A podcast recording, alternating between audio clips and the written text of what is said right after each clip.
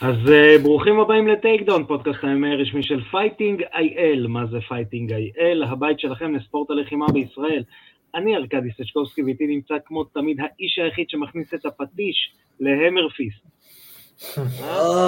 עידו פריאנטה, האחד והיחיד. מה שלומך עידו? הכל בסדר. ואיתנו נמצא, ואיתנו נמצא ערן ברט מטים ברט, המאמן של אדם קרש, שניצח בנוקאוט ובעצם עלה לטורניר על מיליון דולר ב-פי אף אל. ערן הוא גם המאמן הראשי של טים ברט, יש לו גם פודקאסט, ואנחנו פרגנים לכל הפודקאסטים דרך הלוחם. אז בואו נתחיל איתך, מה שלומך ערן, ואז אנחנו גם ניתן פלאג, תגיד לנו איפה אפשר לצפות בך ולשמוע אותך בלי קשר. מגניב, זה שלומי טוב, גשם של פודקאסטים, מלא, כולם היום בפודקאסטים, מקווה שאני עושה את זה, ראיתי את הפתיח שלכם, זה נראה מקצועי בטירוף, אז אני שמח ומתרגש, ותודה לה, תודה לה כבוד. והפודקאסט שלי מתעסק לא ב-אם אם איי ספציפי, אלא באמת באמנויות לחימה, והממשק שלהם לאיזשהו סוג של חיפוש, אולי בחיים. אני חושב, מרגיש שכולנו הגענו לזה מתוך איזשהו סוג של חיפוש או חוסר, כאילו ניסינו למלא איזה משהו, ואני מנסה לראיין כל מיני אנשים שנמצאים על הדרך הזאת. ואיפה אפשר לשמוע את הפודקאסט שלך? אני כזה לא בן אדם טכני, נראה לי שאתה יודע, בכל האפליקציות, אתה יודע, גוגל... רגע, האם זה מופיע בפודקאסט פודקאסט? רגע, אז אנחנו נתחיל, אז גם את הפודקאסט של ערן וגם את הפודקאסט שלנו, אתם יכולים למצוא בפייסבוק, ככה עושים את זה מקצוענים, ככה עושים את זה מקצוענים. רגע, תן לי רגע, תן לי, אני אקח אוויר. אתם יכולים לראות אותנו בפייסבוק, ביוטיוב, בספוטיפיי, באפל פודקאסט, גוגל פודקאסט, בפלטפורמה שעידו השיק, וגם מתחרה בטורניר של ה-פי אף אל, פודקאסט, פודקאסט. אני רק אגיד לך, אירן, אין באמת פלטפורמה כזאת, זה פשוט עידו אומר, מה זה כל הפודקאסט, פודקאסט האלה? גאלת אותי, בחיפוש, הייתי מבזבז על זה את כל הלילה. כן, גם שם, וגם כמובן שאת כל הפרקים שלנו והכל אתם יכולים לראות בוואלה ספורט, וגם לקרוא קצת על מה אנחנו הולכים לדבר, ואז כמובן להיכנס, כי זה תמיד מעניין. אז נצלול ישר לליבו של עניין. Uh, אתה מאמן את אדם קרש, לוחם uh, במשקל כבד שלנו, uh, שבעצם עולה לקרב ב-פי אף אל, ב-Challenge Series שש, מנצח את צ'אט ג'ונסון, סיבוב ראשון, טי קיי או, uh, ובעצם מקבל את הכרטיס להיכנס לטורניר ה-Heavyweight של uh, פי אף אל, להתחרות על uh, הפרס הראשי של מיליון דולר, חשיפה ודברים uh, כאלה. אז קודם כל, איך הרגשה הייתה לנחות אחרי דבר כזה? זה היה, זה היה כיף, זה היה מסע. אתה יודע, זה, זה לנחות בארצות הברית, להפקה, לפרודקט, כאילו, להפקה שהיא ברמה הכי גבוהה בארץ, אנחנו יכולים לחלום על דברים כאלה. ולהיות עם, עם, עם לוחמים מובילים ומאמנים מובילים ו, ו, ולנצח את זה. באמת שמנטלית שנינו היינו שם.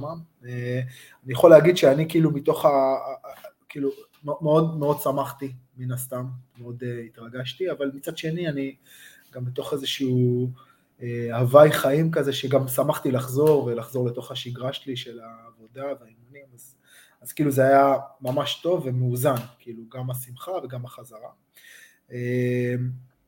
כאילו את, את, את הקרב הזה לקחנו אחרי, שבעצם אדם ניצח בבלטור, בבלטור האחרון, לפני שני בלטורים הוא ניצח את, את, ניצח יריב מאוד מאוד קשוח, שהיה פייבוריט לניצחון, ובלטור כאילו בנו עליו לתור איזשהו סוג של קונטנדר לאליפות, וניצח, ואז בלטור התחילו לטפח את אדם, וקיבלנו חוזה בבלטור, ואז הגיעה הקורונה, אתה יודע, חתכו את כל הישראלים, חוץ מאת אביב גוזלי, ואז יצאנו בעצם, אתה יודע, שנת קורונה, כולם בפאוזה, שנתיים של קורונה, כולם בפאוזה, ועכשיו התחילו לחזור הקרבות, ולפני חמישה חודשים קיבלנו חוזה לקרב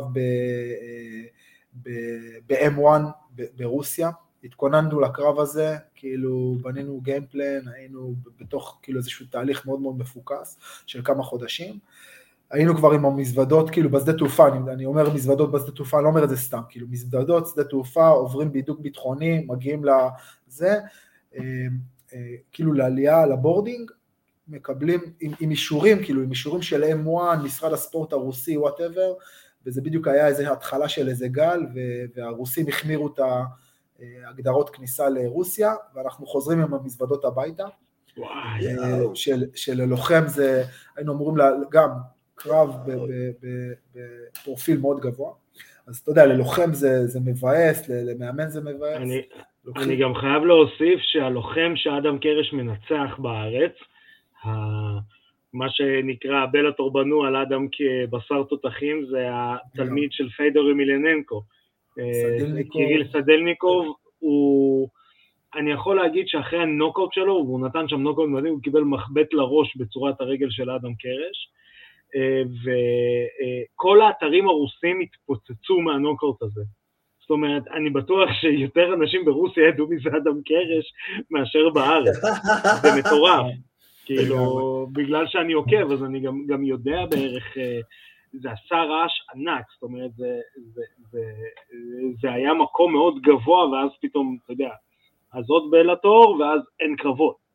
כן, לגמרי, ואז באמת, הזמנות עכשיו שקיבלנו לקרבות היו מרוסיה, כלומר, קיבלנו גם ל-אם אחת, גם ל...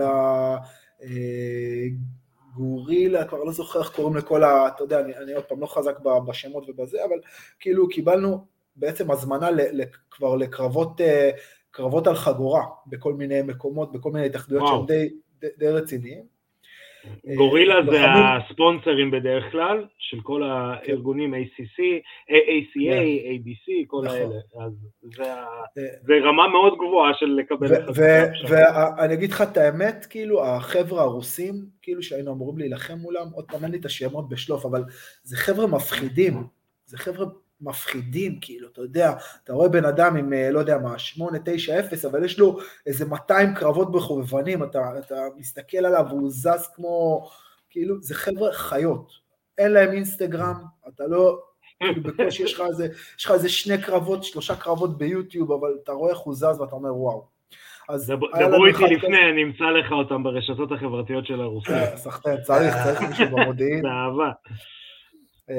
אז, אז היה לנו אחד כזה, ואז התבטל, ואז עוד אחד כזה, היריב חלה בקורונה, יומיים לפני טיסה מבטלים, ואז עוד שני קרבות, כאלה, כאילו כל אחד כזה, אתה יודע, עכשיו כל קרב כזה זה מופע, אתה, אתה מייצר גיימפלן שלם, מתחיל לקושש יריבי אימון שנראים פחות או יותר, זזים פחות או יותר, זה heavyweight, אז אין בארץ, אז הכל כאילו ליד, זה להתארגן עם... עם, עם כאילו שינוי לגמרי של, של המון אספקטים, ואז אחרי ארבעה קרבות כאלה שמתבטלים, ארבעה בחמישה חודשים, וואו. מגיע הדבר הזה של ה-פי אל אף, ואנחנו לוקחים את זה, אבל אדם הוא בחור בן עשרים ושש, קורונה, אנשים מחכים לתור לויזה בערך שנה וחצי, ואנחנו כאילו אומרים לנו, תקשיבו, הקרב עוד, עוד שלושה שבועות וחצי, אז מתחיל פה איזה מסע כאילו לארגן ויזה, ההפקה מארגנת את הויזה, אבל אנחנו מתכוננים לזה, ושבוע וחצי, שבועיים לפני הקרב אין ויזה. שבוע לפני, לפני הקרב אין ויזה. מנטלית אנחנו כבר שנינו, אנחנו שנינו בסיפור הזה שלפני, כאילו אנחנו, אנחנו אוקיי, כאילו, זה, זה גם זה הולך להתבטל. עוד אחד הולך להתבטל, אתה כבר מנטלית, אתה כבר לא שמה, אני... כאילו כנה, שבוע לפני הקרב, הורדנו הילוך, לא התאמנו. הוא היה עם איזה בעיה בעבודה שלו, אדם, אדם מנהל עסק, יש לו עסק, כאילו, יש לו עסק למשלוחים. לא, לא, לא, לא היינו שם, מאה אחוז. אבל עשינו בעצם את התהליך הזה של החמישה חודשים, של הכנה לקרבות אחרים. אז כאילו היינו באיזשהו סוג של קמפ מתמשך כזה, של, של חמישה חודשים. זה המזל. עדיין, קיבלנו את היריב, ניתחתי אותו, תכלס, בכנות להגיד לכם, הוא, הוא, הרבה פחות הפחיד אותי, יש לו שישה נוקאוטים, הוא נפסל על קרב אחד, כי הוא נתן ביתה למישהו על הראש, אז תכלס יש לו שבעה נוקאוטים, מול שני הפסדים, הוא ישב בכלא שבע שנים, כאילו בכלא, במקסימום סקיוריטי פריזן בארצות הברית, הוא חייב. תלכו את אדם בתור זה, בתור איש שב"כ, בוא תוריד לנו אותו. מתנקש. אבל, אבל, מכל היריבים שהיו לנו, כאילו מכל הארבעה האלה שהתבטלו, הכי פחות פחדתי ממנו, הכי פשוט, אתה יודע, עוד פעם, הרוסים זה רוצחים, כאילו אתה... פחות פחדתי ממנו, ניתחנו, לקחנו את הקרב. הטיסה ביום שלישי בערב, ב-אחת עשרה בלילה,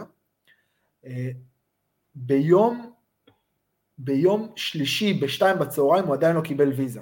יום, יום שלישי בלילה, ב-אחת עשרה הטיסה, ב-שתיים אנחנו הולכים לשגרירות בתל אביב, אומרים לנו, הוויזה לא פה, אנחנו לא יודעים, תחכו, סגרנו כבר, סגרנו את ה... הם סגרו את הדלת, אבל התקשרנו להפקה בארצות הברית ולחברים במשרד הביטחון ומה שאתה לא רוצה, אמרו לנו תחכו, אמור להגיע שליח עוד חצי שעה, אולי זה יהיה, אולי זה לא, לא יודעים. אנחנו כאילו אין טיסה, אנחנו בשתיים וחצי קיבלנו את הוויזות, ועכשיו מתקשרים להפקה, אומרים להם תקשיבו, תעשו, כאילו תוודאו שיש מקום על הטיסה, כי הם כאילו הטיסות בעול, ובארבע אנחנו מקבלים תשובה שאנחנו יש לנו מקום על הטיסה. הטיסה ב-אחת עשרה בלילה, בשבע אנחנו צריכים להיות בשדה. כאילו זה היה כזה, הגענו לשם, נחתנו, כאילו הגענו יומיים אחרי כל הלוחמים, זה ישר לתוך, לתוך המכונת כביסה הזאת של, של צילומים, וידאוים, רעיונות. אדם זה פעם, פעם ראשונה שהוא היה אמור לצאת לחול, הפעם, הפעם הקודמת שהוא היה אמור לצאת לחול, זה לפני שנתיים בבלאטור אנגליה, שהתבטל חודש לפני, כאילו כולם נכנסו לסגר במרץ, באפריל היה אמור להיות לו קרב בבלאטור אנגליה. שנינו לא אנשים של רשתות, כאילו אני מפרסם לפעמים בפייסבוק הזה, נכנס, כותב איזה פוסט, פורק מעצמי איזה משהו, אבל לאדם אין בכלל, אין פייסבוק, ואנחנו כאילו על הדבר הזה, אז, אז גם אתה יודע, לא רצינו, לגל, לא, לא רצינו עוד פעם לעורר איזשהו, איזשהו רחש, ועוד פעם מתבטל, ושנינו נתבאס, אז בכלל לא פרסמנו את זה, וזהו, עלינו לשם, ו... וקרה מה שקרה, זה, זה הסיפור. אני... אני חייב להגיד שאחד הדברים המטורפים, ואני ואידו דיברנו על זה ואמרנו וואו, זה, זה, זה, זה מילה הראשונה שאמרנו, זה דווקא אחרי הקרב כשראינו אותו, אז אני מאוד מוחזם מאיך שנראיתי, ואני ואידו אומר, לאדם אין כל כך חוש הומור חזק כזה, זה לא אומר את זה ציני, הוא אומר את זה באמת, זה עד כדי כך מפחיד, וואו, ואתה אומר כזה וואו, האמת ש... האמת שלגמרי, אני אגיד לך את האמת, גם אני קצת מאוכזב מהקרב הזה, אני מרגיש שאדם הוא, הוא ברמה מאוד מאוד מאוד גבוהה, הוא סטרייקר מטורף, הוא, יש לו חוכמת קרב נדירה, לא רואים את זה הרבה, למשל כמו האגרוף הזה שיעורי, אתה יודע, כאילו רובם היו זורקים אגרוף, שאומרים זה, הוא יודע לשלוף את הדברים שלו, הוא לוחם רע, כאילו, אתה יודע מה שנקרא bad intentions, זהו, כאילו, בא, הוא ממש, הוא בא להרוג, הוא לא, הוא, הוא לא בא לשחק, זה לא, זה לא ספורט מבחינתו, זה החיים. צריך להבין קצת את הבן אדם, את האישיות, ואת המקום שימנו הוא בא, ו, וכשהגענו לטורניר הזה, עוד פעם, אני אומר לך, הגענו במיינדסט שזה לא הולך לקרות, כאילו, קיבלנו את, הם פנו אלינו, ה-פי אף אל פנו אלינו. איך הם הגיעו אליכם? הסקאוט של הבלאטור, כאילו, הסקאוט של ה-פי אף אל, התחיל לברר על heavyweights, היה חסר על מישהו בדיוויזיה, הוא יצר קשר עם הסקאוט של הבלאטור, הסקאוט של הבלאטור אמר לו, תקשיב, היה איזה מישהו בישראל, החתמנו אותו, ירד, טה-טה-טה-טה, אבל הוא כאילו פרוספקט, הוא מישהו שאם תצליח גייס אותו, זה, ואז הם פנו אלינו. גם צריך לציין, אפרופו, אנחנו מדברים על זה המון, ב-heavyweights אין כל כך הרבה לוחמים heavyweights אמיתיים. עכשיו, אדם, לא יודע כמה צופנו, מאזיננו, ראו פיזית את אדם, אני מעריך שכולם, אדם הוא heavyweight אמיתי, הוא גבוה, הוא רחב, אנחנו צוחקים על זה עם הג'ודו, שבדרך כלל בג'ודו אתה רואה משקל כבד באולימפיאדה, זה בדרך כלל שמנים עם חלוק. אדם רחוק מזה, הוא סוג של ארון ארבע דלתות עם כפפות. הוא גם... בלי חלוק. הוא גם, הוא גם התפתח לשם, אגב אני רציתי כל הזמן שהוא יהיה light heavyweight, כאילו זה היה זה, אבל הוא אמר תקשיב, החיתוכים וזה לא עושים לי טוב, אני אהיה שם. הוא זז כמו middleweight. כן, בדיוק. זה הקטע איתו. התזוזה שלו והחדות שלו והמהירות שלו, הם, הם לא, כאילו זה משהו שנדיר לראות אצל heavyweight. ובאמת שהוא אמר שהוא, כאילו הגענו לשם, כשהגענו לשם, אני הייתי בטוח שמי שמנצח, מי שמנצח כאילו בקרב, עולה, מקבל חוזה. הגענו לשם, אמרו לנו, חבר'ה, לא, אתם מתבלבלתם, זה לא עובד ככה, רק אחד מבין ארבעת המנצחים, מקבל כאילו כרטיס בעצם לעונה.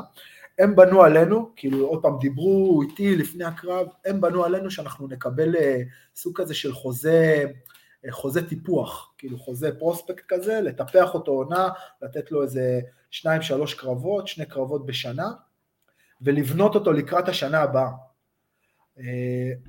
כי הוא הגיע עם, הוא הגיע עם, עם חמש אפס או עם ארבע אפס, כבר לא זוכר במקצועני, ארבע אפס, והם לא, הם, הם לא ידעו בדיוק מי הוא, או איך הוא, או זה, אבל לשם הם כיוונו, וברגע שהוא ניצח ככה, וגם יש איזה משהו שהוא קצת כזה מעניין, מסקרן באיכשהו, ומישהו מתחיל לזוז, הוא מתחיל לעבוד, זה נראה, אתה אומר אוקיי, רק שנייה מה קורה, והוא באמת התאכזב מאיך שזה נגמר, כאילו זה הייתה סוג כזה של ברירת מחדל, הבחור פשוט הרגיש את ה... דיברנו עם המאמנים שלו, לא דיברנו איתו אגב, והוא היה בחור נחמד, כאילו רצינו לסיים את הקרב, ללכת לשתות בירה, הוא השפז אותו, הוא לא יצא מאשפוז, כאילו אנחנו טסנו והוא לא חזר עדיין, שזה מבאס, אתה יודע, זה כאילו...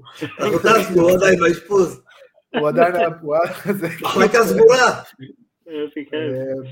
אז הוא שבר שם איזה ארובעתיים, וזה לא נעים, הוא חלק מהספורט עוד פעם, אבל אם הקרב היה ממשיך עוד דקה בעמידה, הוא היה... זה היה מסתיים אחרת. אז, אז כן, אז הציפייה היא ללכת לשם ולהביא איזה משהו, משהו כזה, משהו חד, משהו מעניין. אז רגע, אז הם, הם בנו על אדם בעצם, לא על... טלנט, חוזה טלנט. אז מה קרה שפתאום הם שינו את דעתם? הוא באמת נתן את המופע הכי טוב בעולם? כן, כן, לגמרי, חד משמעית. זה היה גם סוג של ריאליטי, זה היה כאילו גם בחירת צופים וגם בחירת הסלבריטיז. ואם אני לא טועה... גם, איך קוראים לו, רנדי קוטור נתן את הקול שלו לאדם, כן. וגם ויטור. כן, וואלה. נו, כולם, כולם נתנו את הקול לאדם, ויטור אחרי זה בא ודיבר איתנו, ישב, דיבר איתנו, זה עשרים דקות, חצי שעה, כאילו ישב, דיבר, אמר, כאילו ממש בחור uh, down to earth, וממש כאילו, הם, הם כולם מאוד מאוד, מאוד התרשמו ממנו. התרשמו ברגע ש... ב... יצא לי לשבת פשוט עם רנדי קוטור לרעיון, אפשר לראות אותו גם ביוטיוב, אז הוא, בוא נגיד ככה, ברגע שאתה יושב איתו, אתה מבין שאם הבן אדם הזה החליט שאדם עולה לעונה הבאה, אז לא יעזור לאף אחד שום דבר, אדם עולה לטורניר, כאילו, זה הוא מחליט. ובסופו של דבר זה אמריקה, אתה יודע, זה אמריקה, זה כסף, מעבר לזה שהוא ניצח, הם... אתה קולט, הוא, הוא אגב לא במשחק, כאילו ברור שהכסף זה פונקציה, אבל הוא, הוא לא במשחק הזה של כאילו של, של שואו ביזנס, הוא מבחינתו זה קרב, הוא בא, הוא, הוא שמה, ויש, ויש משהו באותנטיות הזאת, כי למשל הברזילאים לא שמה, הברזילאים זה ביזנס, הם כאילו בביזנס כולם, האמריקאים בביזנס, הם יודעים איך לשחק, הם יודעים איך להתראיין, הם יודעים איך, כאילו אחד הברזילאים מקבל שם חגורה שחורה על הבמה, ו... יש, יש המון כאילו, הם יודעים איך לעשות את השואו, הוא לא יודע איך לעשות את השואו, אבל בגלל שהוא לא יודע איך לעשות את השואו, אבל הוא כן מספק את הסחורה, כאילו השואו שלו הוא לא שואו בדיבור או בזה, השואו שלו הוא, הוא בא לתת עבודה, הוא בא להראות. אבל זה גם מה שמפחיד. אבל זה, אבל אבל זה השואו בעצם. בעצם, אבל זה השואו בעצם, זה מה שאנחנו לא מבינים את זה, השואו האמיתי זה להיות אתה, אבל להיות okay. אתה במאה אחוז, וכשאדם נכנס לזירה, וגם כשהוא בהליכה, גם כשהוא מדבר ברעיונות, יוצא ממנו המאה אחוז אדם, המאה אחוז אדם שהוא מרשה לעצמו פה, כי ברחוב הוא לא יכול להרשות לעצמו להתנהג ככה, ולדבר ככה, ולחשוב ככה. לא, לא, לא, לא, לא, אתה טועה, ככה הוא מדבר כאן ברחוב, הוא מדבר כאן עם אנשים. אבל זה, אתה יודע, בזירה זה נותן איזה לגיטימציה להיכנס לקרב, הוא מת ללכת מכות, הוא רוצה ללכת מכות, הוא רוצה ללכת מכות, כי הוא רוצה לתפוס מישהו ולהרביץ לו עם כל הרוע. ברחוב הוא לא יכול לעשות את זה, הוא יכול להתנהג ככה, לתת לאנשים להרגיש את זה, אבל הוא לא יכול לעשות את זה באמת, פה הוא, סלח לי על, ה, על, ה, על, ה, על, ה, על הביטוי, אבל פה יש לו את ההזדמנות להגיע לאורגזמה. למימוש, נקרא לזה ככה יותר. אז כן, אז אני חושב שאולי קודם כל אם אתה, כאילו אדם הוא, הוא, הוא, הוא בן אדם מאוד מיוחד בדרך חיים שלו ובמישהו ובדרך שהוא עבר, הוא באמת בן אדם ייחודי. בטוטליות שלו בהמון דברים, בהמון תחומים, ו-what you see, it's what you get, כאילו, אין שמה, אין שמה משחקים, כאילו, אין שמה התייפייפות בשום קנה מידה שהוא, הוא גבר, כאילו. זה מה שאני אומר, זה מה שאני אומר. ובאמת, ארקדי, אמרת, אמרת, נכון, כאילו, המימוש הזה, כאילו, אתה יודע, זה לוחמים כמו של פעם אידו, כאילו, זה באמת בן אדם שנולד, הוא בן עשרים ושבע, אבל במהות שלו הוא כאילו מלחמת העולם הראשונה. אני זוכר שאדם לפני הקרב הראשון. אני רואה את הוויקינגים, אני רואה את הוויקינגים, והמנטליות של הוויקינגים זה חייבים למות בקרב.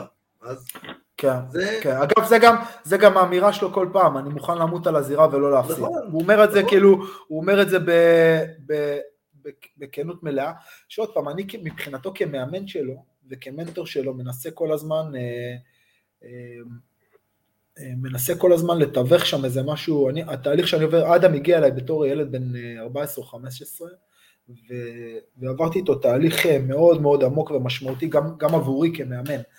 ואני, כאילו, באמת רוצה לתת לו הזדמנות לחיים, כאילו, לאפשר לו לבנות את החיים שלו דרך הדבר הזה. ואז מבחינתי, גם הזירה, וזה, נגיד, זה שיח שיש לי עם אשתי לפעמים, או עם אנשים מהמעגל הקרוב שלי, שהם נמצאים יותר על הפריזמה של המחקר הרוחני, בוא נגיד. ואומרים לי, תקשיב, מה זה הדבר הזה שאתה עושה? ואני מבחינתי הזירה, גם הייתה, כל החיים שלי, הייתה מקום שבו אני פוגש את עצמי ברמה הכי קיצונית, ואני מנסה להביא לתוך הכאוס הזה, ועוד פעם, עידו יודע מה זה, לתוך הכאוס הזה של הזירה, לתוך, ה, לתוך ה, הדבר הזה ש, שאתה יכול ללכת שם לאיבוד, תמיד ניסיתי לה, להביא איזשהו סוג של נוכחות ומצפן ו, ומיקוד, ויכולת לשמור על עצמך בתוך הדבר הזה, ו- ואני מרגיש שזה התהליך שאני עושה גם איתו, אז, אז נגיד, זה בדיוק המקום שבין לא לאפשר לו ל- ל- ללכת מכות ולהרוג, וכל הזמן כאילו לשמור אותו, מצד אחד לשמור את הקילר אינסטינקט ש- שישרת אותו, ומצד שני באמת להביא את זה למקום של המימוש, של איך אתה מממש את עצמך, של איך אתה פוגש שם משהו יותר גבוה בתוך הכאוס הזה, ולא נותן לכאוס להשתלט עליך, שזה עוד פעם, זה עבודה מורכבת, אבל... אני, אני, אני לא אשכח, אדם התארח אצלנו בפודקאסט, לפני הבלטור השני, אם אני לא טועה. וואלה, אתה רואה, לא ידעתי. כן. אבל מכל רגע, אני... הוא סובל, הוא סובל. הוא סבל מכל רגע שהוא היה אצלנו. הקטעים הכי מצחיקים, תקשיב, הקטע הכי מצחיק, מראיינים אותו שם, E S P N, אתה יודע, פריים טיים, מראיינים אותו לפני, עושים איתו רעיון, והוא, האמריקאי שם מדבר איתו, והוא מסנן לי, כאילו, אתה יודע, מצלמות טלוויזיה, מסך ירוק, כל העסק, מסנן לי, אירן, אני, בא לי להרוג אותו, אירן, בא לי להרוג אותו, כאילו מסנן לי זה, ואני אומר לו, אדם, זה זה, שאני מפחד שמקליטים אותו, אדם, זה שואו, תזרום עם זה, זה זה, אני עושה לו כאילו קואוצ'ינג תוך כדי, אומר לי, אירן, אני קם והולך, אני קם והולך, אז זה הרגעים שהוא הכי סבל. כן, כן, כן, אני יודע, אז, אבל... אני, אני אחזק את מה שאתה אומר, כי לנו יצא קצת גם באינטראקציה להיות איתו והכל. אני לא אשכח, הוא לא זכר מה דרגת החגורה שלו בג'יוג'יצו. הוא אומר, זה לא מעניין. זה כאילו, זה, מה זה משנה, אני ארוג אותו גם ככה. אני כאילו אקבל ממני נוקאוט. ואני לא, ואני לא אשכח את הרגע הזה, וכן, אני יודע שהוא סבל אצלנו. שוב, לא בגללנו, הרחנו אותו לדעתי מאוד, בצורה מאוד נחמדה. אבל כן, זה, זה חלק מה... נקרא לזה מהדמות. פיידור לא דיבר, אף אחד לא ראה את פיידור מדבר. הוא פשוט היה נכנס בתחתונים ומרביץ לאנשים, וזה, זה יוצא. עם מוזיקה מפחידה, וזה מאוד מאוד מזכיר. ואני אומר לך, אני, חוץ מהנוקאוט, נכון, אפשר לדבר טכנית, איך הוא מהטרטל נתן מתחת לבית צ'כי נוקאוט, זה נקרא לזה ככה, מיצוי כוח מטורף, שאי אפשר, בן אדם רגיל לא יכול... איך האמריקאים אומרים, to generate כזה כוח. יש לו כוח מתפרץ מטורף. כן, כן, זה מה שאני אומר. בן אדם רגיל לא יכול לייצר כזה כוח. ואולי יותר מהכוח מתפרץ, יש לו חוכמה ודיוק. אבל כן, סליחה. מה שבאתי להגיד זה שאני, עם כל זה שאפשר לנתח את זה, וכן, וזה מדהים וזה, אמרתי לך, אני הדבר היחיד שהייתי בהלם ממנו, זה הפוסט פייט בזירה. אני מאוכזב מעצמי, אפילו השדרן, זה שראיין אותה כזה, מה? מה אמרת עכשיו? לגמרי, לגמרי. אבל זה באמת זה, זה כאילו זה האותנטיות, וזה, כאילו הוא מסיים את הקרב, הוא מסיים את הקרב, הוא תפס שם את הגדר, פחדתי שהם יורידו לו נקודה, אני אמרתי לו, עכשיו עם אדם עוד פעם, זה כל הזמן לנהל את הדבר הזה, אמרתי לו, אדם, תעזוב את הגדר, תעזוב את הגדר, תעזוב את הגדר, בסוף השופט הוריד לו את היד, הוא מנצח את הקרב, אני נכנס, הוא אומר לי, אני יודע שאתה מאוכזב ממני, איזה מאוכזב, אדם, אתה גג העולם, תהנה, מה אתה עכשיו, איזה אכזבה, אני גאה בך, חבל על הזמן, אבל כן, אבל זה בדיוק אגב, המקומות שבתוך לוחם, בתוך כולנו, מבחינתי בגלל זה הלחימה היא כזה, מקום מדהים לפגוש את עצמך, כאילו תמיד יש את הכוחות המנוגדים האלה, יש את האש שכאילו מרימה אותך, מצד שני שורפת, ויש את המים, וזה כאילו כל הזמן איזה, איזה דיסוננס כזה בין הכוחות, ולא יש את זה, יש לו את האש שם, וצריך כל הזמן לשמור עליה, זה זה. יש כבר, כי אני לא ראיתי בפרסומים, תאריך לטורניר, מתי הטורניר מתחיל של ה-Heavyweight? הם, הם, הם נתנו תאריך, הם, הם פרסמו שמות של עשרה לוחמים, יש תאריך סוף אפריל, אדם עדיין לא פרסמו את השם שלו, הם באיזשהו, אני עוד פעם, אני לא בצד העסקי, זה לא, זה לא הכובע שלי. רגע, אבל זה אמור להיות שמונה, לא? זה אמור להיות שישה עשר. אה, וואלה, וואו. זה שישה עשר, זה ליגה שכאילו יש לה, זה גם אני לומד על זה עכשיו, כלומר, זה לא איזה משהו שאני מכיר בעל פה, אבל כעיקרון זה שישה עשר לוחמים, הם נכנסים לסיבוב ראשון ושני, שני קרבות, מי שמקבל ניקוד הכי גבוה ב, ב, ב, בסיבוב הראשון הזה של השני קרבות, עולה כאילו ל, ל, לרבע גמר, שמונה לוחמים, מתוך ה-שישה עשר עולים לרבע גמר, מי שמנצח ברבע גמר, ארבעה לוחמים עולים לחצי גמר, מי שמנצח בחצי גמר עולה לגמר, ומי שמנצח בגמר... זה בעצם טורניר של חמישה קרבות. האלוף, האלוף של הליגה. כן, כן. שאתה יודע, כאילו אם אני מסתכל למשל על קרבות של ליגה כמו יו אף סי, זה ליגה שהיא הרבה יותר... א', באמת יש פה איזשהו אספקט יותר של... כאילו אתה יותר מתחבר ללוחמים, יש פה יותר איזשהו סוג, אני, המילה ריאליטי היא קשה לי, אבל יש פה משהו שהרבה יותר אינגייג', כאילו הרבה יותר, אתה עוקב אחרי העונה. לא, זה גם אולד סקול, לעשות טורניר, זה אולד סקול. ואתה בשמונה חודשים, חצי שנה. זהו, יושבים פה שלושה אנשים שרואים את הספורט הזה בגלל טורניר. כן, נכון. תחשוב על זה, אני... אם, אם זה היה לגמרי. סתם אה, ליגה פתוחה, יש מצב ששלושתנו לא היינו יושבים פה עכשיו. לגמרי, אז יש איזה משהו כזה, ועוד פעם, פי אף אל אני, אני מאוד הופתעתי, נגיד, אני, אני לא ראיתי קרבות של פי אף אל לפני הקרב הזה, אני גם מתוודא, אני לא רואה המון קרבות, כאילו, אני רואה היום קרבות ש, שיש בהם ערך מסוים, אומרים לי כאילו זה קרב ששווה לראות, אני רואה איזה אירוע ששווה לראות, אני רואה, לא יושב ורואה כאילו כל הזמן, פי אף אל לא ראיתי בכלל, והופתעתי, כאילו הגענו לארצות הברית, התחלנו לחקור אותי פה, אז, אז כאילו יו אף סי ו-פי אף אל, שניהם משודרים ב-אי אס פי אן בפריים טיים, זה לא פייפרוויו, ובלטור זה כאילו פייפרוויו, אז, אז פי אף אל היום היא כאילו ממש, כאילו ממש מגרדת את הבלטור, מבחינת הכמות צפיות, וכמות אנשים שכאילו נמצאים, ומרג'ר, לא יודע, כאילו יש להם את המדדים שלהם, עוד פעם לא נכנס לזה, אני הופתעתי, אבל כאילו סיימנו, כאילו סיימנו את, ה, את, ה, את הערב קרבות, הלכנו סתם לשבת באיזה, כל, כל ההפקה יושבים באיזה פאב, יושבים באיזה פאב, ופתאום מופיע לך כאילו הקרב, כאילו ב, ב, ב, בטלוויזיה, אז כאילו זה, אז, אז, אז, כאילו זה קטע, זה שזה ב-National טי וי, ב-אי אס פי אן, זה, זה כן, זה בתודעה, בדיוק. לא, גם ב-פי אף אל יש גם כוכבים בינלאומיים, קיילה הריסון גם הייתה ב-איי אי דאבליו, וגם כל הזמן אני נצח את סייבורג, אני נצח את זאתי, אני נצח את זאתי, תביאו לי, כאילו היא מאוד מאוד בתודעה, וכן, זה הישג ענק, ענק,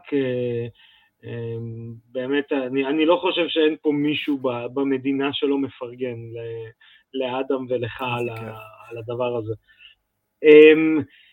לפני שאנחנו משחררים אותך לעיסוקיך, ותודה באמת שהקדשת לנו את הזמן שלך, יש לנו פינה בתוכנית, פינת הסרט, אנחנו ממליצים במיוחד לצופינו הצעירים, שלא ראו סרטים זה, ורואים סרטים Never Don't Give Up, Back Down שתיים. Never Don't Give Up. אז אנחנו ניתן לך את הבמה להמליץ על סרט, או סדרה. אוקיי, אז, אז, אז אני ממליץ על שני סרטים, אפילו שניהם מגיעים מאותו ז'אנר. לחימה זה ספורט שהוא ספורט מאוד בודד, ספורט יחידני כזה,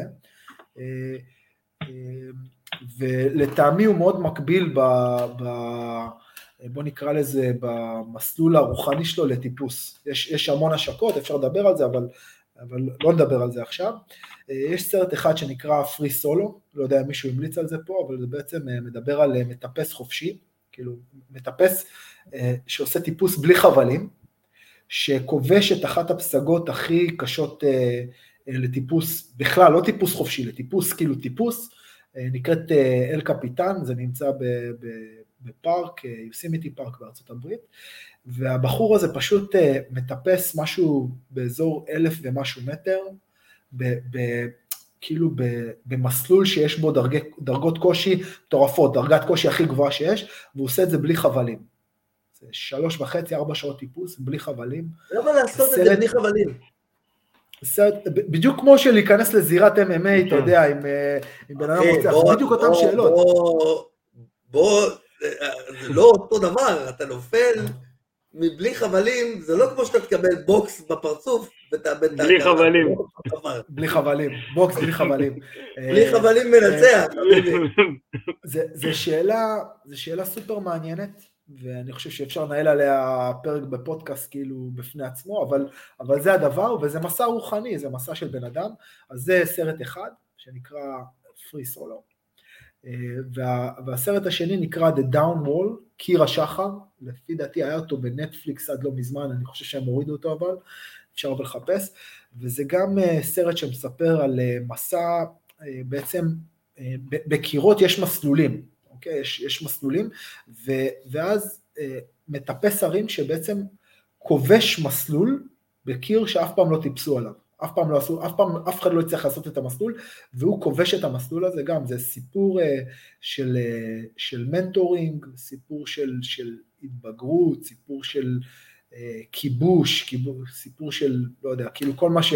איזה, איזה כותרת שתרצה על, חיפוש, על, על, על חיפוש פנימי, רוחני, דרך המדיה הפיזי, דרך הטבע, זה סרטים מדהימים, אני מראה אותם לנוער שלי הרבה פעמים, ואני מאוד מאוד אוהב אותם, ממליץ בחום. מדהים, אז ערן, תודה, תודה רבה לך שהקדשת מהזמן שלך, תמסור דש ובהצלחה לאדם, שוב אתם יכולים להזין לפודקאסט של ערן דרך הלוחם בכל פלטפורמות הפודקאסטים איפה שאתם יכולים להזין, שוב תודה רבה ואני אחזיר את הבמה לעריכה מקצוענית שלי ואני גם נחזור עם המשך נושא ה-אם אם איי בעולם.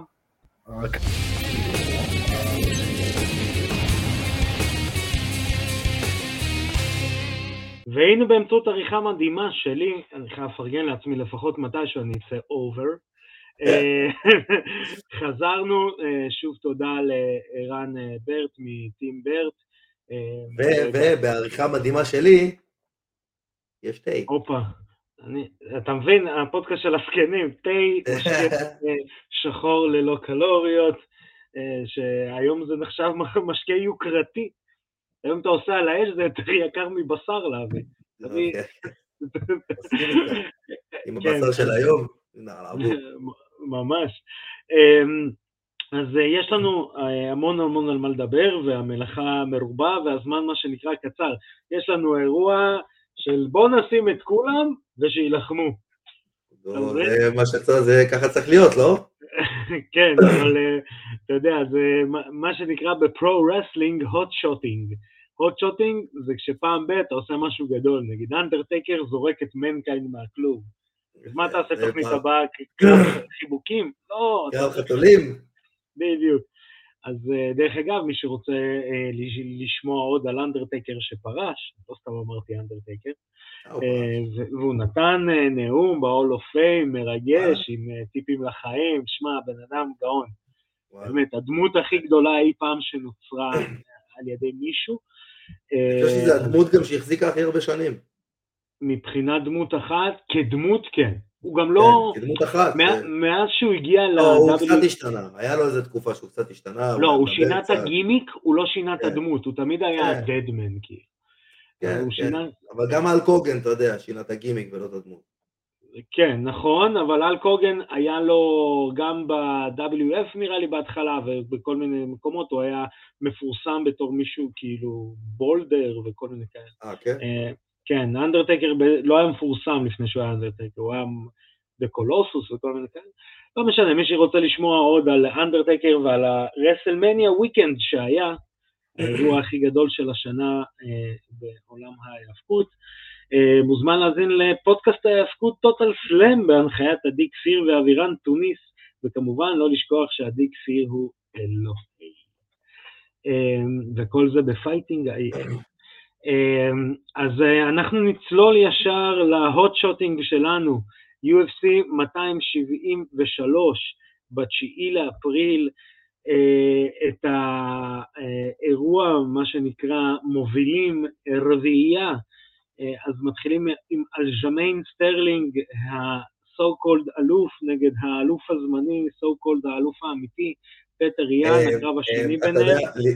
לפני כמה רגעים, מישהו אמר, מישהו שאל אותי, תגיד אידו, מי מנצח, אלג'מיין סטרלינג או פטר יאן? אמרתי לו, תראה. תשמע. בהלכה שאלג'מיין סטרלינג מגיע, פטר יאן ינצח. כן. אבל כן, אבל יש גם עוד כמה דברים, זה הקרב השני ביניהם, ואת הקארד בעצם סוגר אלכסנדר וולקנובסקי נגד The Korean Zombie, שזה גם קרב מעניין ביותר, אבל אנחנו נצלול עם זה שתבין, את ה-early prelims סוגר מיקי גל. עכשיו אפשר להגיד על מיקי גל הכל, אבל עדיין, הוא שם. הוא שם, מי שלא יודע, מיקי גל זה האחרון, הקרב האחרון של סי אם, לא, לפני הראשון של סי אם פאנק, ב-יו אף סי, שבנו על זה שהוא, סי אם פאנק כנראה ייתן לו קרב טוב, ולא קרה. מיקי גל הוא on and off, on and off, on and off, נצח את סייג' נורפקאט, מפסיד, לרנדי ברם, נצח, מפסיד, נצח, מפסיד, נצח, מפסיד. הוא מפסיד בדרך כלל שהוא נתקל בקומפטישן, בוא נקרא לזה ככה, או מישהו ותיק, או מישהו ברמה גבוהה, כרגע הוא מקבל את מייק מלוט, זה קרב שהוא אמור לנצח, אבל זה הקרב שסוגר את ה-early prelims. ומי יש לנו בפרילימס? כן, ומי יש לנו בפרילימס? נו. אז הפרילימס פותחים עם רוזנסטרוק נגד מרצין טיבורה. בחיים לא חשבתי שהם יפתחו פרילימס, זה רק באירוע כזה יכול להיות. רצח זה, לחמם את הקהל כמו שצריך. כן, זה לפתוח את הקהל בפרילימס, לקרב הלווייט, מה שנקרא From the Movies. אז בואו נצלול ישר למיין איבנט, כי יש לנו בעצם לדבר על כל הקרבות, חמישה קרבות, חמישה פיגוזים, מה שנקרא. אז את הקארד המרכזי פותח אלכסיי אולייניק. עידו, האם אתה רוצה להגיד את המשפט? Still doing the goddamn thing. כן, והוא כבר בגיל שזה הופך ל-always doing the goddamn thing. I'm never gonna stop. ממש, נגד ג'רד ונדרה. אז נתחיל עם אולייניק, אולייניק עם רקורד של חמישים ותשע ניצחונות, שישה עשר הפסדים ותוצאת תיקו אחת, בעצם זה הקרב הדו-אור די שלו לדעתי ב-יו אף סי. יש לו יותר הפסדים, יש לו יותר הפסדים ברוב הקריירה של ב-יו אף סי, ברוב האנשים שיש להם קריירה ב-יו אף סי. נכון. קרבות. נכון, שלושה הפסדים מגיעים בשלושה הקרבות האחרונים, הוא מפסיד לדריק לואיס, שזה לא בושה להפסיד לדון סלבדור, לקריס דאוקס ולסרגי ספיבק. בעצם זה הקרב הדור די לדעתי שלו, די הוא לא די, אבל זה דור די ב-יו אף סי, גרפלר מכונן, את הוונד פלוט צ'וק צריך לשנות לאולייניק צ'וק, כי הוא צריך לעשות אותם, זה היה, סליחה, האיזיקיאל צ'וק, כן, היחזקאל צ'וק צריך לשנות אותה לאולייניק צ'וק, כי הוא בין הבודדים שעשה אותה מהמאונט, שמישהו היה עליו במאונט, מישהו עליו במאונט בוד עם כפפת M M A, כן, והוא כזה, אה, אתה עליי במאונט, בוא תראה. דרך אגב, מי שאי פעם עשה שיעור ג'יוג'יצו, אז מסבירים לך כנוביס, מה שנקרא, שמישהו מאוט מעליך, אז בעצם אין לך שום דבר שאתה יכול לעשות, חוץ מאיזשהו טרנזישן, זה לא כזה, אה, אם הוא במאוט מעליך, תחפש הכנעה. לא. זהו, שלא. אז זהו, שלא. אז אולייניק כזה אמר, אה, לא מכניעים מהמאוט, hold my Russian beer. אז הוא יילחם נגד ג'רד וונדרה, ג'רד וונדרה יחסית צעיר ל-heavyweight, יחסית אני אומר, הוא בן עשרים ותשע, בקרב האחרון שלו הוא מפסיד לאנדרי אורלובסקי, לפני זה מפסיד לאלכסנדר רומנוב, שזה, לדעתי זה קרב שבאמת, בואו ננפה קצת את המחלקה, נוריד קצת אנשים פחות טובים, אולי נחתים את אדם קרש, לך תדע. אתה יודע, אני לא יודע אם יגידו עכשיו, בואו תעשו טורניר של חמישה קרבות, או, היי, בבקשה, יש לנו פה חוזה ל-יו אף סי. לא בטוח, אחי, לא בטוח, אני הייתי הולך על ה-פי אף אל. תשמע, מזל שלא אני אמור לקבל את ההחלטה, אבל אני בטוח שבכל ארגון, אולי לא בלטור, יש סעיף יציאה ל-יו אף סי. לדעתי, לא לעשות את זה, זה, זה לא חכם יותר מדי. אז לדעתי, זה קרב דור די של שניהם. אתה רוצה לאמר? אני לא, אני חושב שאתה רוצה לאמר. אני, אני, אני אוהב אנשים... אני מאמר על אולייניק. ברור. אני מאמר על אולייניק. אני אוהב אותו. תשמע, הוא נראה כמו, הוא נראה כמו שכן של כל בן אדם אי פעם. השכן שלא ישן.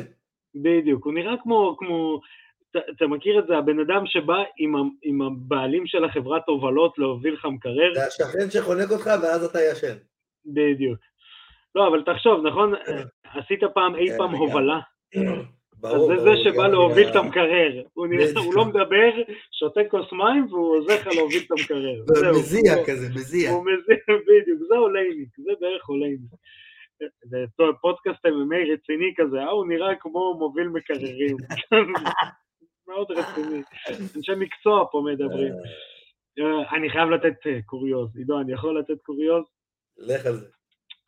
באחד האירועים, לא חשוב שמות, האחרונים, ישבנו כמה אנשים והגיע לוחם עם הייפ, אני לא אגיד באיזה אירוע, אני לא אגיד מי, אני לא אגיד מה, לשמור על צנעת הפרט, אבל ישבו אנשי מקצוע, מאמנים והכל, אני הייתי נוכח ביניהם, והיה שם מישהו שהוא הגיע עם, עם רזומה מאוד עשיר, והנה בואו תראו וידאו שלו פה, בואו תראו אנשים עם ידע, אתה יודע, וינגייט, כל אחד עם בעלים של מכון, דעה מקצועית, שמע, הוא קיבל מכות?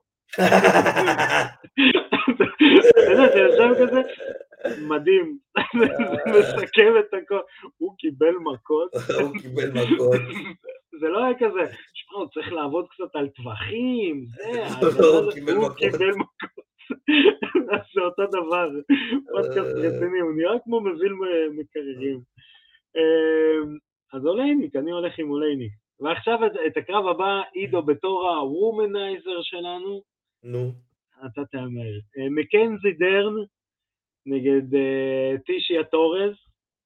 נגד? טישיה טורז. אוי, אוי, אוי. הנה, אתה מבין? מקנזי דרן.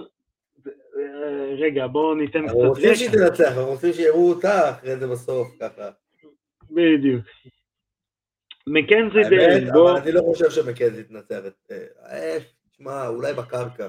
אם היא תצליח להוריד את הקרב לקרקע, אז בשלב יחסית מוקדם בקרב, אז סיכוי טוב שהיא תחנוק אותה. כן, כסטרייקרית, טישיה טורס מן הסתם יותר מכוננת, טישיה טורס היא בת שלושים ושתיים, יש לה חגורה שחורה בקראטה, חגורה שחורה בטייקוונדו, היא לשמחתה של מקנזי דרן בלובלט בברזיליאן ג'יוג'יצו, היא מגיעה אחרי שלושה ניצחונות, האחרון היה על אנג'לה היל, שהיא לא פריירית בכלל מה שנקרא, ומקנזי דרן הידועה בתור מי שניצחה את גבי גרסיה בקרב ז'יוג'יצו, שזה היה דוד וגוליית, אולי הכי גדול לדעתי. לדעתי זה אחד הקרבות היותר מפורסמים בז'יוג'יצו קלאסי, עם גיל. כן, של בנות בכלל. לא, נשים בטוח ב-מאה אחוז, אני לא חושב... שלמיינסטרים יש קרב גי, אני מדגיש גי, יותר מפורסם מזה. אני לא זוכר, אדי בראבו נגד הראשון, זה לא היה גי, נכון? הראשון לא היה גי. השני אני זוכר בוודאות שלא היה גי. כן, כן, לא, אדי בראבו לא עושה גי. זהו, אז כן, אז לדעתי זה אחד הקרבות, בוא נקרא לזה ככה, ז'יוג'יצו קלאסי יותר. אז אני על הקרב הזה מאמר שאם מקנזי דרן מורידה אותה לקרקע בשליש הראשון של הקרב, בוא נגיד בשליש הראשון של הסיבוב הראשון או בשליש הראשון של הסיבוב השני, היא מכניעה אותה. אם לא, זה כנראה ייגמר בהחלטה לכיוונה של... כן. אני מסכים איתך, אני חושב עדיין שמקנזי דרן גם בהחלטה תנצח, אני פשוט חושב שמקנזי דרן אין לה את ה... כי גם בקרב שלה נגד גבי גרסיה, למרות שזה מובן, היא פסימית מאוד מקנזי דרן. היא פסימית ברמה של... אני לא יודע, לא הייתי, לא הייתי ממהר לתייג אותה ככה. לא הייתי ממהר לתייג אותה ככה, היא יותר קאונטר פייטר מאשר פייטר. זהו, אבל היא גם לא אינגייג'ינג. היא לא הכי אינגייג'ינג, זה נכון. זהו, זהו, זה המינוס שלה, בגלל זה כאילו היא מפסידה בהחלטות, כשמישהי נגיד טכנית יותר ממנה, בעמידה במיוחד, כי כל קרב M M A מתחיל בעמידה. הג'יוג'יצו שלך יכול להיות מדהים, אבל כל קרב M M A מתחיל בעמידה. אבל אני חושב שעדיין מקנזי דרן מנצחת. הקרב הבא, חמזת צ'ימאייב הולך לנצח מישהו, סתם. חמזת צ'ימאייב נגד גילברט ברנס. זה הקרב הכי מעניין שם באירוע. הקרב, חד משמעית, מבחינת עניין, זה הקרב הכי מעניין. הכי מעניין. אני אתחיל עם גילברט ברנס, כי יש לנו על חמזת לדבר הרבה. גיל, גילברט ברנס, אה, בן שלושים וחמש, אה, כבר לוחם ותיק, היה באולטימט פייט, אה, סליחה, אה, גרפלר מכונן מאוד. אה, אלוף עולם בג'יוג'יצו. כן, כן, אה, בלק בלט, אה, דן שלוש בג'יוג'יצו, אה, בוא נגיד ככה, Performance of the Night, הוא מפסיד לאוסמן, זה הקרב האחרון שהוא מפסיד, בוא נקרא, נגיד ככה, מאז שהוא הוא, הוא מצא את עצמו. כן. מצא את עצמו בוולטרווייט. כן, הוא חזר לוולטרווייט, הוא מנצח אה, לוחמים כמו גאנר נלסון, דמיאן מאיה, טיירון וודלי, פוגש את קמארו, הוא מפסיד לו, שוב לא בושה להפסיד לדון סלבדור, מנצח את סטיבן תומסון, ובעצם כדי קצת גם לעודד את המחלקה הזאת שקצת הייתה תקועה, אז הוא מקבל את חמזת צ'ימאייב. ונעבור לסמש בראדרס, ראית את זה? מה לא? הוא ודרן טיל מתאמנים ביחד, ומעכשיו הם נקראים The Smash Brothers. אה כן? וואי, תקשיב, הם מעולים ביחד, הם מתאמנים ביחד, הכל ביחד, הם כל היום מעלים פוסטים ביחד, מעולה, וקראו להם הסופר סמאש בראדרס. גדול. זה מעולה. גדול. חמזת צ'ימאייב, הבן אדם שלא ירדתי מהרכבת שלו גם בזמן הקורונה, עשר אפס, אחד הלוחמים הכי מפחידים, אפילו אני לא יודע להגיד... מפחידים זה המילה הנכונה. כן. הוא לא מגיע להחלטה עוד מהקריירה החובבנית שלו. שתבין, הוא לא ראה סיבוב שלישי מימיו. זה מטורף. עשר אפס, שלושה קרבות החובבנים שהם מתועדים. הוא לא ראה סיבוב שלישי מימיו. הוא מקבל performance of the night, ניצח, נלחם ב, ב, בשתי קרבות באותו עשרה ימים, אחרי עשרה ימים נלחם בקרב. הוא כן, אחי, כבר אמרנו את כל הדברים האלה כל כך הרבה על הבן אדם. כן, כן, לא, בגלל זה אני גם אומר באינטונציה הזאת. כאילו, אתה יודע, אם אתה לא על הרכבת עכשיו, אז כאילו, מה אתה עושה פה?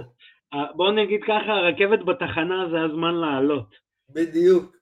עידו, האם אתה מאמר על גילברט ברנס? תראה, אני לא מאמר על גילברט ברנס. לא, אני לא מאמר על גילברט ברנס. אתה לא עושה סמים. אבל אני מאוד מאוד מקווה שאנחנו נראה את גילברט ברנס נותן לשימאייב פייט. אם גילברט ברנס לא ייתן לו פייט, אחי, הוא... אוסמן, תשאיר את החלב ולך הביתה. אני אגיד לך משפט שחבר שלי אמר פעם אחת, דני, שאוט-אוט, הסנדק של הבן שלי, הוא אחד האנשים הפיזית הכי חזקים שאני מכיר, כל החיים שלו נלחם, ודיברנו שם זה, ומישהו שם, מישהו התחצף אליו, והוא אומר לו, תקשיב, אם אני עכשיו מחליט, ואנחנו רבים, מה תעשה? תתנגד במשך שתי דקות? זה משפט מפחיד זה. לדעתי זה הקרבות של חמזת צ'ימאייב. מה תעשה? תתנגד במשך סיבוב?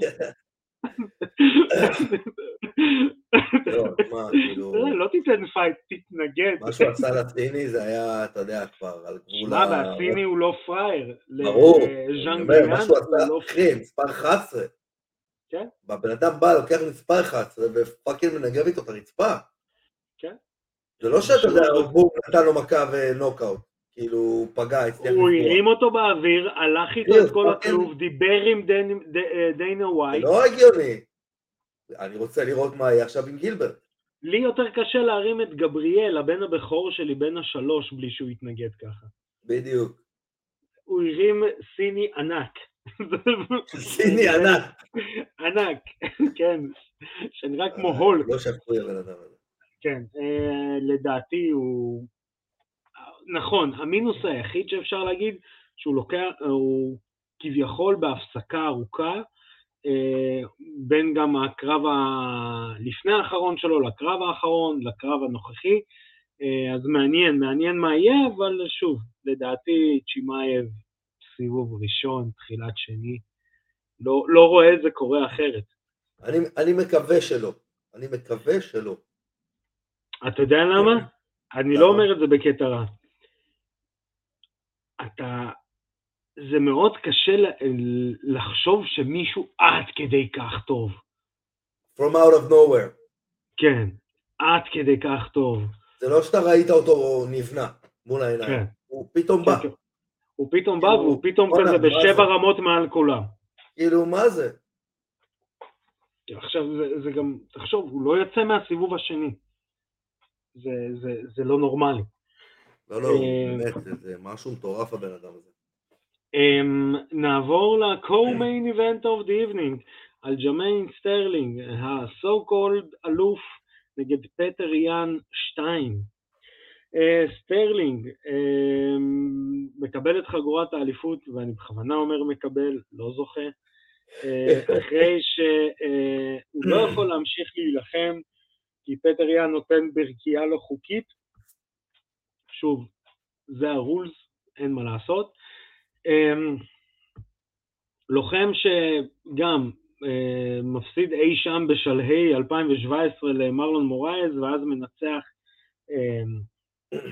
חמישה קרבות עד שהוא פוגש את פטר יאן, הוא מנצח את ג'ימי ריברה, פדרו מוניוס, קורי סנהגן, ואז מגיע פטר יאן, שפטר יאן, נזכיר, נותן לו מכות במשך שלושה וחצי סיבובים, פשוט נותן לו מכות, ואתה יודע, בתור, יצא לנו גם כמה פעמים לדבר על זה, אתה רואה קרב ואתה אומר, הבן אדם לא רוצה להיות שם, סטרלינג לא רצה להיות שם בקרב הזה, הוא לא רצה להיות נוכח בכלוב, הוא חיפש את הדרך החוצה, גם אם זאת באמת הייתה הדרך החוצה, שנייה לפני שהוא פגע בו, הוא גם עדיין חיפש את הדרך מחוץ לקרב הזה. ובעצם הוא ממשיך להדליק את הרשת על זה שהוא אלוף ומצטלם עם החגורה וכל הדברים האלה, והנה אני אנצח עוד פעם ואני עוד פעם יהיה אלוף, תתתתתתת, מולו הוא פוגש רוצח. פטר יאן, בן עשרים ותשע, סטרייקר מכונן, הוא מאסטר ספורט באיגוף, הוא מאסטר ספורט ב-אם אם איי ברוסיה, שזה בעצם דרגה של החובבנים, הוא חגורה כחולה בז'יוג'יצו, הוא אחד הלוחמים... הוא מסחורה ולעשן נרגילה. כן, הוא חגורה כחולה בז'יוג'יצו, אני לא יודע אם אמרתי שחורה, אם אמרתי... לא, אמרת כחולה, ואז אני אמרתי, הוא חגורה שחורה ולעשן נרגילה.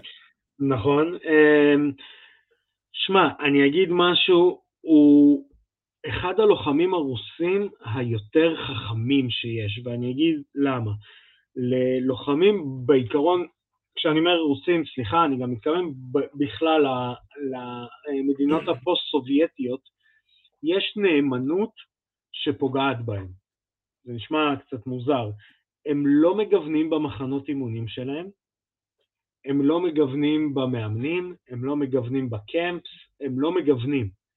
ואז אתה פוגש לוחם כמו וולקוב. מטורף, יש לו את כל הנתונים, הוא לא מבין שהוא צריך לשנות משהו. לוחמים שלא מצליחים לעבור את המדרגה הזאת של כאילו, לצאת מהבית שבנה אותך כדי להילחם וכדי להתפתח.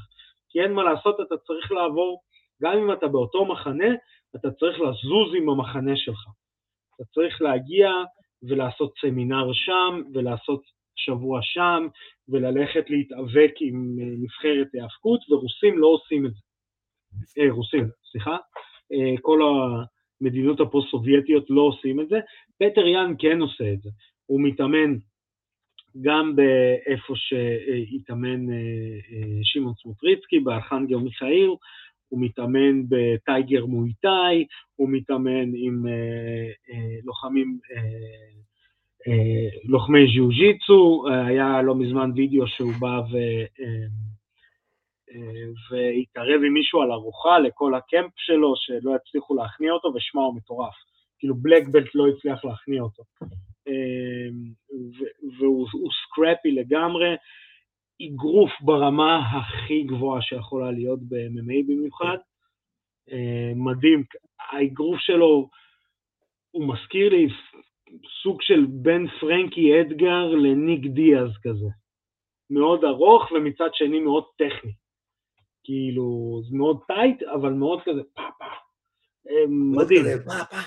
למי שמאזין לנו ברשתות, שארקדיה עשה פאפה, הוא הניף את שני אגרופיו באוויר, והזיז אותם בזה אחר זה לפנים ולאחור.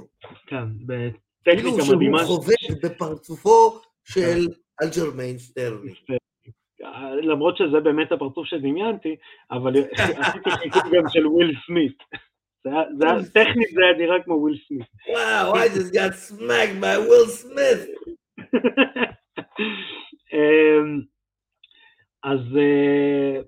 סתם נעבור קצת על רשימת חיסול של, של פטר יאן, אז הוא מנצח בקרב האחרון את קורי סנהגן, מנצח את ג'וזה אלדו, את יוראיה פייבר בהדקיק, הוא בין הבודדים שהצליח לשלוח את יוראיה פייבר לנוקות, לדעתי עוד אחד רק הצליח, מנצח את ג'ימי ריברה, את ג'ון דוטסון, כאילו, יש לו רשימת חיסול מרשימה, אני לא רואה מישהו במחלקה מנצח אותו, באמת שאני לא רואה, וגם אני לא רואה את אלג'מיין סטרלינג, אני לא רואה את אלג'מיין סטרלינג יוצא מהסיבוב השני. לא, אני לא הייתי אומר את זה. אלג'מיין סטרלינג הוא כזה גם כן כזה סקרפי כזה ומבולגר. כן, אבל הוא רע מדי, הוא עולה לקרב רע מדי, הקרב הזה יכל להתבטל בגלל ענייני ויזה. לדעתי הוא לא יוצא מהשני, בלי קשר פטר יאן מנצח, אבל לדעתי זה לא יוצא מהשני. הלוואי.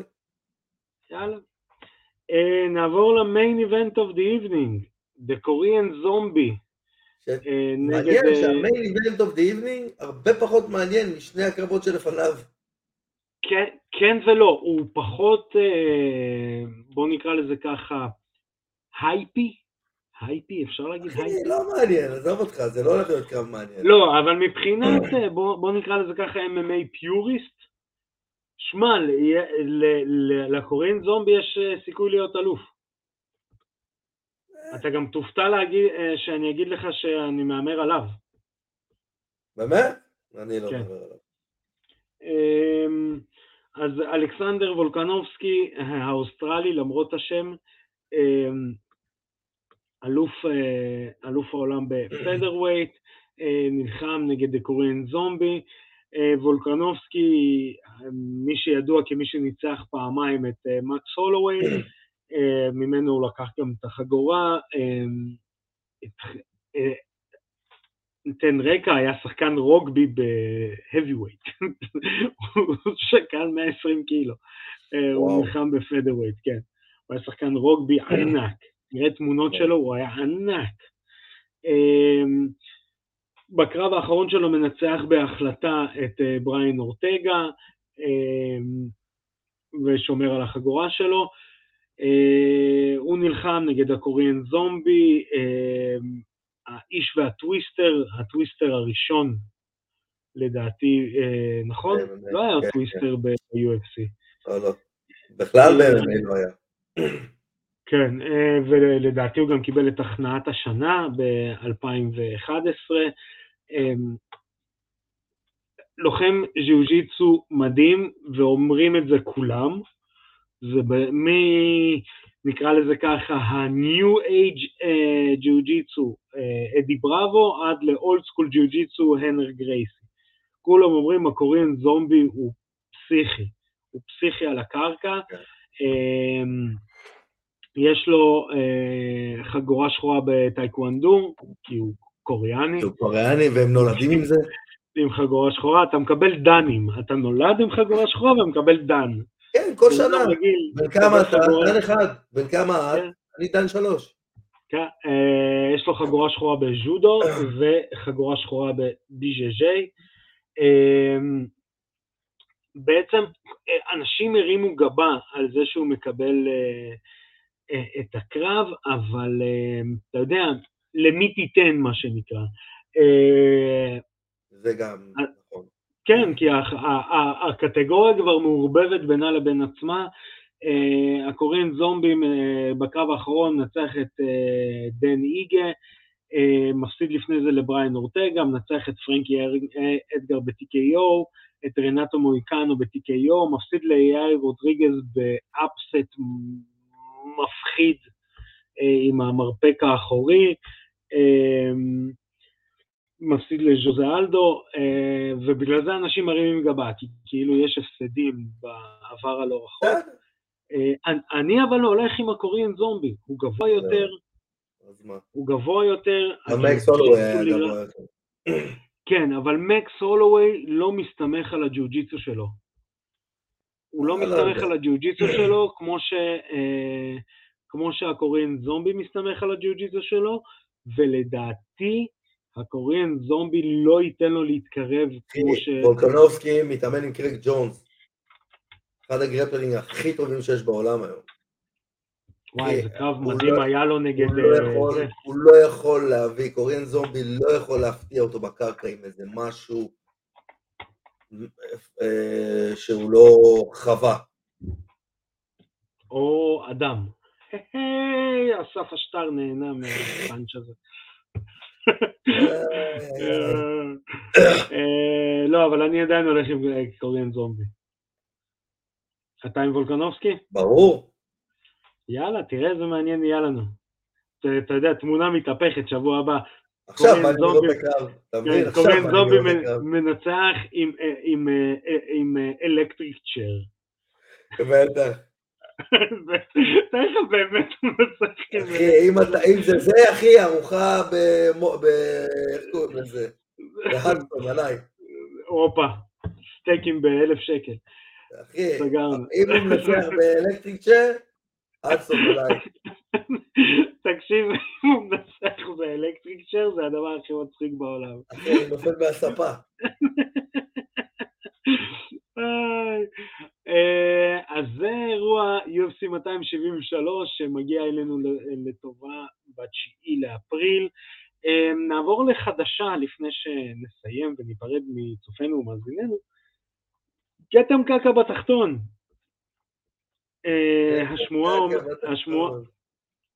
השמועה אומרת שהוא הולך להילחם ב-יו אף סי מאתיים שבעים ושש. למי שלא יודע, כתם קקה בתחתון זה ג'ון ג'ונס.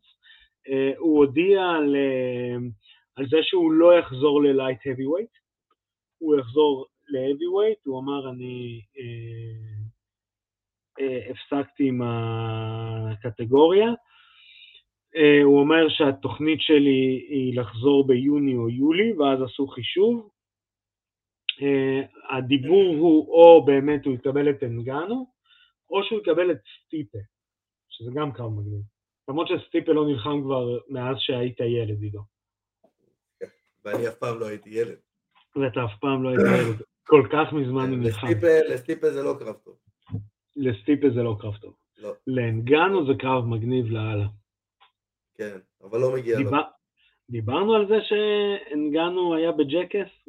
דיברנו על זה? כן, כן, כן, דיברנו. הוא נתן שם אגרוף לוויבוס. לוויבוס, לוויבוס. זה שסטיבו, נכון? לא, של אחד אחר. לא, אחד אחר. סטיבו, זה תמיד צורקים אותו למשימות הכי כואבות. כן. זהו, אז הייתה לנו פינה שבועית של אירן ברט. שוב אנחנו רוצים להגיד תודה לאירן על זה שפינה מהזמן שלו, סיפר לנו קצת על הדרך. תשמע, סיפור מטורף. מה שהיה להם שם, ומה שהיה לפני, כל הזה של תשמע עם מזוודות, לחזור מהשדה תעופה זה קשוח.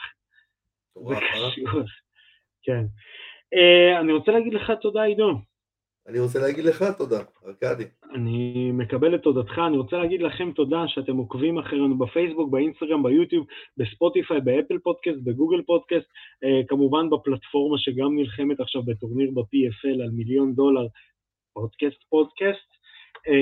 את כל הפרקים אתם כמובן גם יכולים לראות ולשמוע ולקרוא באתר וואלה ספורט. Uh, חברים, אנחנו ממשיכים ולהגיד ולומר את אותו דבר שאנחנו אומרים, uh, כבר לא כסיסמה, אלא באמת כ... Uh, אתה יודע, סוג של תפילה, שנמשיך לראות קרבות אך ורק בזירה. Uh, חברים, תשמרו על עצמכם, אנחנו נתראה בתוכנית הבאה. אני הייתי ארקדי סצ'קובסקי. פקה.